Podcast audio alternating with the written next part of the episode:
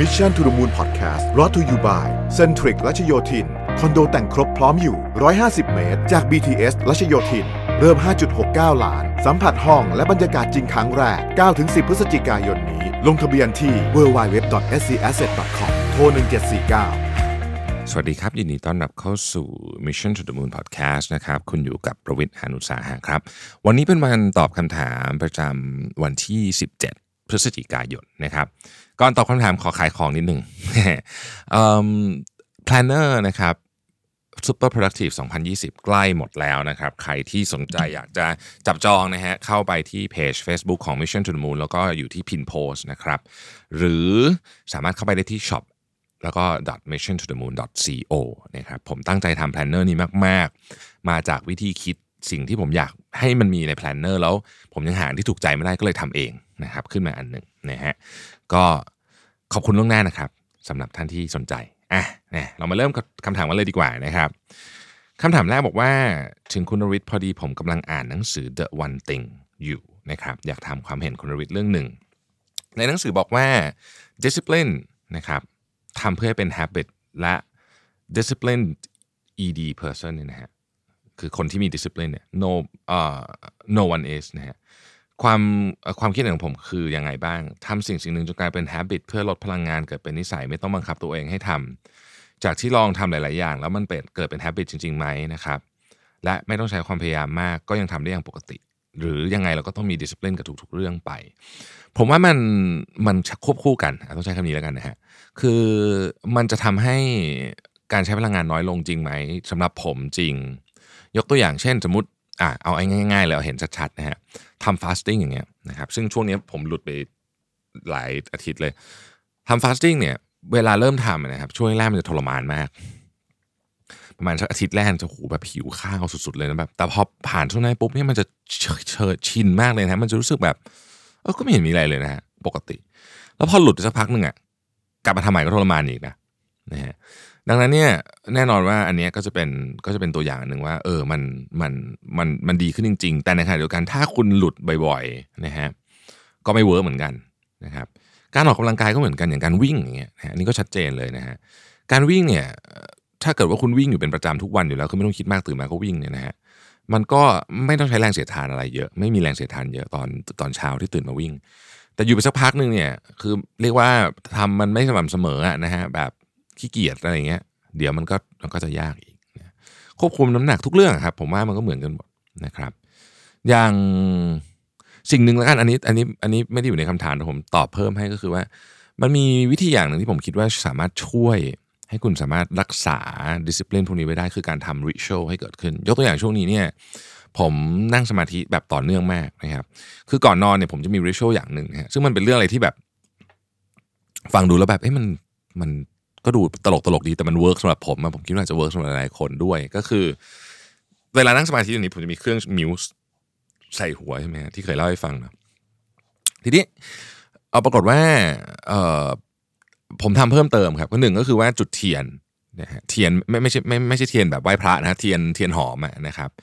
แล้วก็แล้วก็แล้วก็จุดทิ้งไว้แป๊บหนึ่งนะฮะปิดไฟให้มืดเลยนะฮะแล้วก็สักพักหนึ่งพอมันเริ่มหอมก็จะเริ่มลงนั่งสมาธิ นะครับ แล้วกลิ่นบรรยากาศ ความเย็นอาจจะเปิดแอร์ให้เย็นนิดนึงนะฮะตอนนั้นอะไรอย่างเงี้ยมันช่วยรู้สึกว่า เออเนี่ยถึงเวลาแล้วที่เราต้องนั่งสมาธิเดี๋ยวนี้นั่งสมาธิแล้วแล้วเห็นผลเร็วมากหมายถึงเห็นผลเร็วหมายถึงว่าเครียดเครียดอยู่อย่างเงี้ยครับสมมุติว่าก่อนนอนโหปวดหัวปวดหัวอยู่นั่งปุ๊บเฮ้ย ปิดสวิตไม่มีอะไรนี่เรื่องพวกนี้ก็ค่อยๆ แก้กันไปอะไรเงี้ยผมว่ามันก็ช่วยในประเด็นนั้นนะครับ อะนะครับท่านที่สองบอกว่า มีคำถามมารบกวนอีกครั้งหนึ่งนะครับ ตอนนี้ลูกชายเรียนครูอยู่ปี3นะครับหลักสูตร 5 ปี ช่วงนี้เรียนหนักทั้งงานวิจัยและงานฝึกสอนผลการเรียนก็อยู่ในระดับพอใช้ได้ แต่วันนี้ลูกมาบอกว่าอยากลาออกไปเรียนคณะอื่นนะครับเพราะรู้สึกว่าขณะที่เรียนอยู่มันไม่เหมาะกับตัวเองนะครับแต่ตอนสอบเข้าเขาก็เป็นคนเลือกเองนะเขาบอกว่าเรียนหนักมากเลยอีก 2 ปีที่เหลือก็จะหนักกว่านี้เลยไม่อยาก ทนเรียนในสิ่งที่ไม่ชอบ แต่พอถามว่าอยากเรียนอะไร ก็ยังไม่มีคำตอบที่ชัดเจนนะครับ ตอนนี้สนใจถ่ายรูปตัดต่อวิดีโอชอบดูหนังฟังเพลง ซึ่งส่วนตัวคิดว่าทักษะพวกนี้ เราสามารถเรียนรู้ได้เองโดยไม่จำเป็นต้องลาออกจากคณะที่เรียนอยู่ก็ได้ แตแต่อีกใจก็กลัวว่าจะเป็นการบังคับลูกให้ทนเรียนในสิ่งที่ไม่ชอบ อยากถามคุณรวิทย์ว่าในฐานะพ่อแม่ เราควรส่งเสริมให้ลูกลาออกเพื่อไปเรียนในสิ่งที่ชอบ หรือบอกให้เขาอดทนเรียนให้จบ เพราะเมื่อจบแล้ว ก็ไม่จำเป็นต้องทำงานเป็นครูอย่างที่เรียนมาก็ได้ หรือควรปล่อยให้ตัดสินใจเอง จะได้เรียนรู้ความสำเร็จและความผิดพลาดด้วยตัวเอง ขอบคุณล่วงหน้านะครับ โอเค คืออันดับแรกเนี่ยต้องต้องต้อง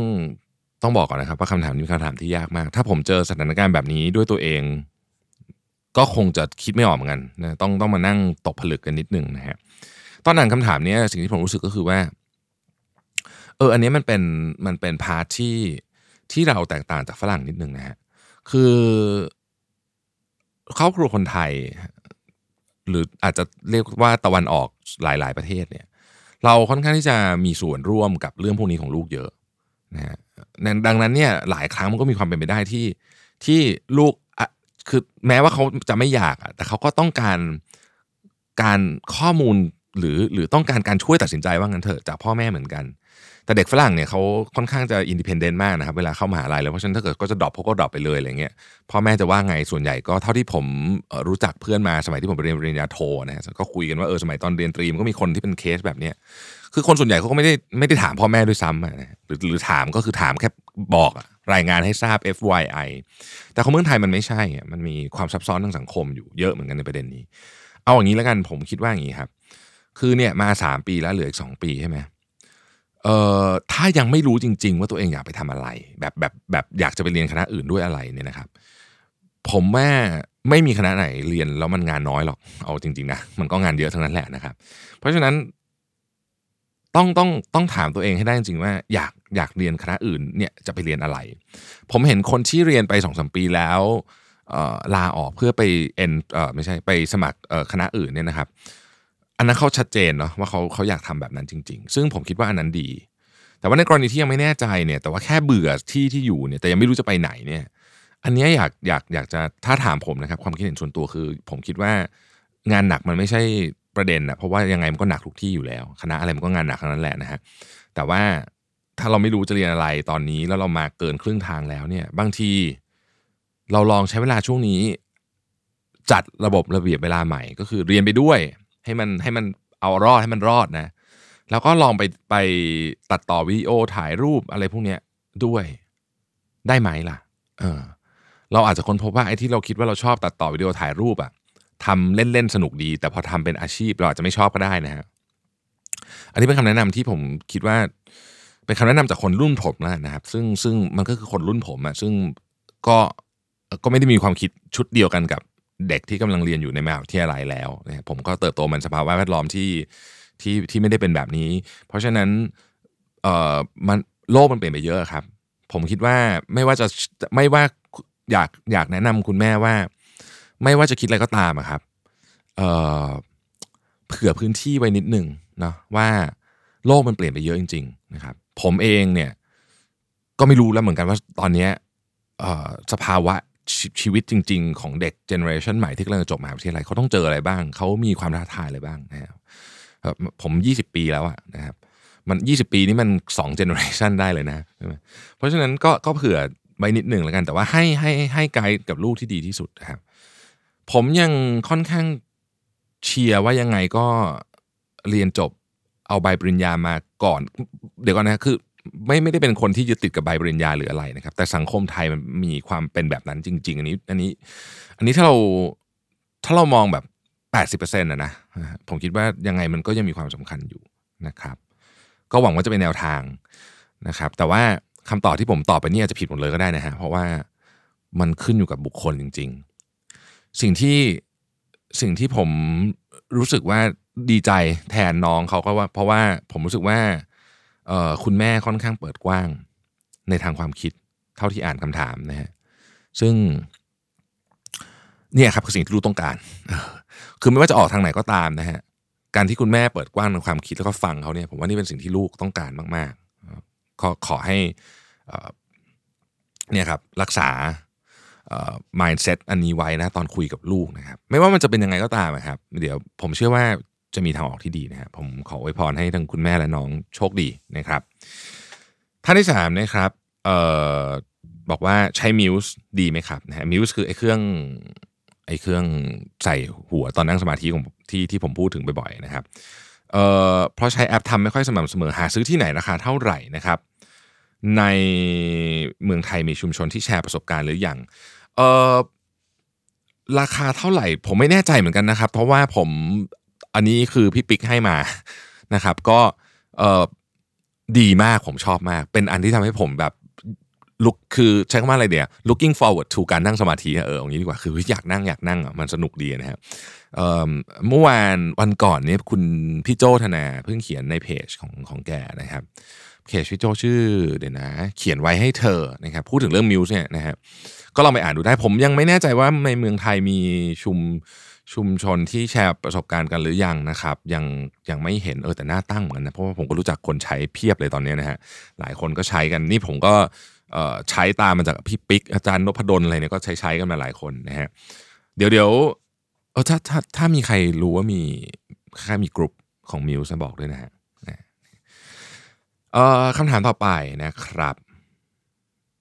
เอ่อปัจจุบันทำงานเป็น Executive Trainee ที่บริษัทแห่งหนึ่งนะครับ ซึ่งก็ทำงานประมาณสัก 7 เดือนแล้ว แต่มีความรู้สึกว่าตัวเองไม่เหมาะกับสายงานนี้ ไม่สามารถเป็นเทรนนีได้ตามที่บริษัทคาดหวังไว้ เพราะเรารู้สึกว่าตัวเองไม่สามารถบริหารงานได้ดีมากพอ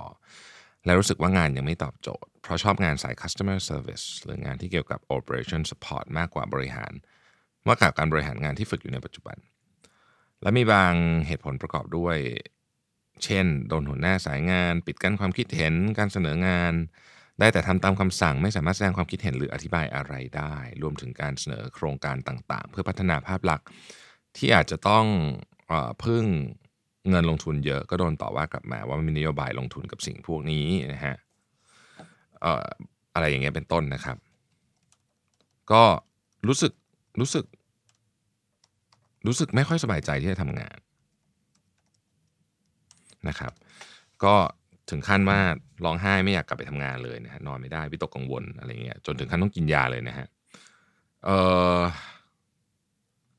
ปรึกษาว่าจะคุย HR ย้ายงานหรือออกดีนะฮะคือผมคิดว่าทุกอย่างอะมันมีขั้นตอนเนาะเรื่องงานแบบนี้นะฮะอันนี้เป็นปัญหา super classic ของ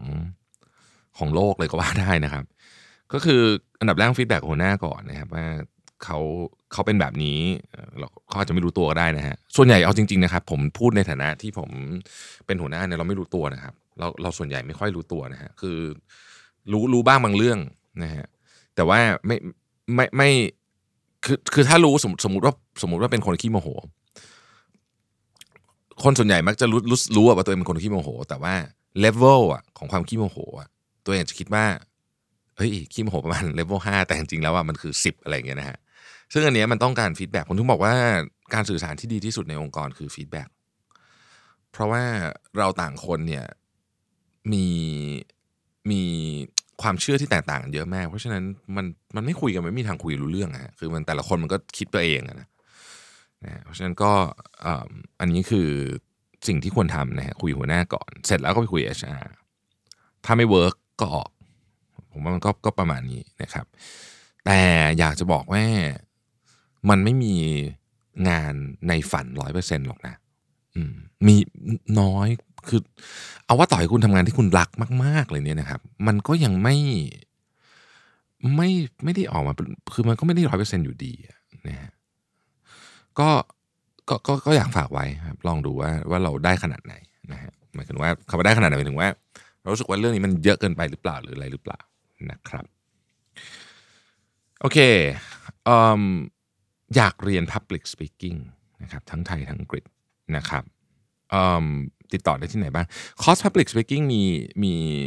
หลายที่คือเอาผมผมไม่ได้เป็นผู้เชี่ยวชาญด้านนี้ ผมก็ผมก็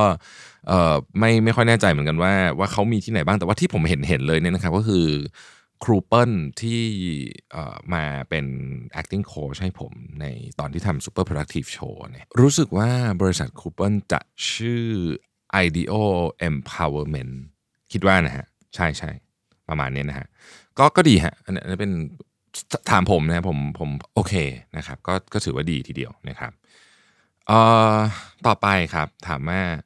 ปกติอ่านบทความในมีเดียมนะครับเอ่ออ่านบทความในมีเดียมของใครนะฮะปกติผม subscribe mail ใช่ไหมฮะแล้วมันก็จะส่งบทความที่น่าสนใจเนี่ยคือมีเดียมันเยอะมาก ถ้าส่งบทความที่น่าสนใจมาผมก็จะอ่านอันที่เขาส่งมา ไม่ได้ติดตามใครเป็นพิเศษมากมายนะครับเอ่อเพราะว่ามันมีให้อ่านเยอะเหลือเกินนะฮะมีเดียมก็เป็นอันที่ต้องบอกว่าเดี๋ยวนี้อ่านน้อยลงแล้ว เพราะว่าเดี๋ยวนี้ไป subscribe อะไรใหม่ ๆ เยอะเยอะขึ้นแล้วมันก็เวลาอ่านแทบไม่มีนะครับ เอาจริงๆนะฮะอีกคำถามหนึ่งถามว่าติดตาม มานานนะครับบอกว่าชอบพูดออชอบการพูดเกี่ยวกับเรื่องของอนาคตของมหาอำนาจอย่างจีนและอเมริกานะครับตัวเองเนี่ยจบกราฟิกดีไซน์ถ่ายภาพทำหนังสั้นออกแบบ CI อะไรอย่างเงี้ยนะครับ แต่ได้ทำงานเป็นดราฟแมนของบริษัทแห่งหนึ่ง ได้เขียนแบบทุกอย่างก่อสร้างระบบเครื่องกลนะฮะอะไรอย่างเงี้ยทำงานมาหนึ่งปี ตอนนี้อายุ 27 วางแผนไว้ว่าอายุ 30 ไม่เกิน 35 จะหางานทำที่ต่างประเทศอยากไปใกล้ๆนะครับ อย่าง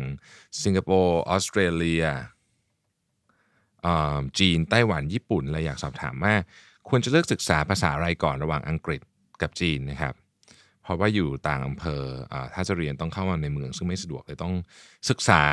ใน YouTube ถ้าเกิดถ้าถ้าเกิดว่าภาษาอังกฤษยังไม่ยังไม่แข็งเนี่ยต้องผมผมว่าเอาอังกฤษก่อนดีกว่า เพราะว่ายังไงภาษาอังกฤษก็เป็นภาษาสากลนะครับ คือไปที่ไหนก็ ใช้ได้ภาษาอังกฤษนะฮะแล้วก็โดยเฉพาะในฟอร์แมตของการทำงาน สิ่งที่สำคัญมากคือการหาความรู้เพิ่มเติม ความรู้ส่วนใหญ่บนโลกใบนี้ ยังไงยังไงก็ยังอยู่ในฟอร์แมตของภาษาอังกฤษอยู่ดีนะครับถ้าถ้าเลือกได้อย่างเดียวนะฮะคงจะต้องเลือกภาษาอังกฤษก่อนแต่แต่ถ้าภาษาอังกฤษแข็งแล้ว การเรียนภาษาจีนไว้ได้เนี่ยมีประโยชน์มากๆแน่นอนนะครับ อีกท่านหนึ่งถามว่าการที่จะก้าวเข้าสู่ระดับ C level มี mindset ด้านใดที่ต้องพัฒนาจากระดับ manager บ้างนะครับ โอ้เยอะเลยฮะ เยอะมากๆเลยนะฮะ mindset ของ C level เนี่ยอันดับแรกเลยคือต้องมองภาพของธุรกิจให้ออกนะครับคำว่ามองภาพธุรกิจให้ออกเนี่ยมันมีหลายประเด็นนะครับ ประเด็นหนึ่งประเด็นที่หนึ่งเนี่ยซึ่งผมเจอไม่ใช่เจอสิ ต้องใช้คำว่าผมรู้สึกว่าคนที่เป็น C level ที่เก่งอาจจะเข้าใจประเด็นนี้คือ อันไหนเรื่องเล็ก อันไหนเรื่องใหญ่ คือวันวันหนึ่งมันมีเรื่องเยอะมากนะครับ แต่อันนี้จะต้องตัดสินด้วยอะไรด้วยความเข้มข้นขนาดไหน บางคนมีขออ้างถึงบทความที่ตัวเองเขียนเมื่อคืนนี้คือไม้บรรทัดอันเดียว คือฉันใช้อันนี้วัดทุกอย่างนะฮะแบบนี้เป็น C level ที่ไม่ดี คือไม่มีไม่ไม่มีความเข้าใจถึงถึงสเกลหรือหรือหรือหรือหรือเรื่องนะครับเอ่อ อันนี้อันนี้คือ mindset อันหนึ่งคือต้องเข้าใจภาพรวมธุรกิจเข้าใจว่าอะไรเล็กเรื่องเล็กเรื่องใหญ่นะครับอะไรคือสิ่งสำคัญอะไรคือสิ่งที่ไม่สำคัญนะครับไม่ใช่แค่ว่าเปิดตำราอ่านแล้วบอกว่าต้องทำตามนี้หนึ่งถึงสิบอะไรเงี้ยไอ้แบบนี้ไม่ work แน่นะครับถ้าเรื่องไหนที่สำคัญต้องบอกได้ว่าสำคัญเพราะอะไร เรื่องไหนที่ไม่สำคัญต้องบอกได้ว่าไม่สำคัญเพราะอะไรนะครับอันที่สองคือต้องเก่งคนนะครับต้องต้องเข้าใจถึงไม่จำเป็นต้องให้ทุกคนชอบก็ได้นะฮะคือคนผู้บริหารที่เก่งไม่จำเป็นต้องลูกน้องไม่จำเป็นต้องรักก็ได้นะครับ แต่ว่าต้องเข้าใจที่จะจัดการสภาวะจิตใจของทีมได้ คืออันนี้เป็นประเด็นอีกอันหนึ่งที่สำคัญนะครับ แล้วก็เข้าใจตัวเองนะฮะอันนี้เป็นเรื่องสำคัญเรื่องเกี่ยวกับคนเนี่ยซีเลเวลต้องเก่งมากนะครับเพราะว่าเทคนิคมันจะค่อนข้างน้อยเรื่องเกี่ยวกับคนเนี่ยจะค่อนข้างเยอะ อันที่สามก็คือต้องตอบโจทย์ที่อาจจะไม่เคยเจอมาก่อนในชีวิตได้ ต้องหาวิธีให้ได้นะครับ คนที่เป็น C level ได้เนี่ยมันต้องตอบโจทย์ประเภทที่แบบ ไม่มีตำราให้เปิด อะคือแบบทำไงก็ไม่รู้นะฮะต้องมานั่งคิดว่าจะเอาอยัางไงอะไรอย่างเงี้ยนะครับรวมคนเป็นน้ำหนึ่งรวมคนเป็นน้ำหนึ่งใจเดียวกันให้ได้ เพื่อที่จะมาทำงานอะไรบางอย่าง ที่แบบเราไม่เคยทำมาก่อนเนี่ยอันนี้คือหน้าที่ของ C level นะครับซึ่งมันมีเยอะมากเลยฮะในในการกระโดดข้ามจากระดับ manager ขึ้นมาอะไรเงี้ยมันมีหลายคนที่ถูกโปรโมทเป็น C level เพราะเพราะรู้สึกว่าเออคนนี้เขาก็ดูทำงานมาเยอะพอสมควรนะทำอะไรอย่างเงี้ย แล้วมาตายตรงนี้เยอะมากนะครับเพราะว่าตำแหน่งนี้ไม่ใช่ตำแหน่งที่ที่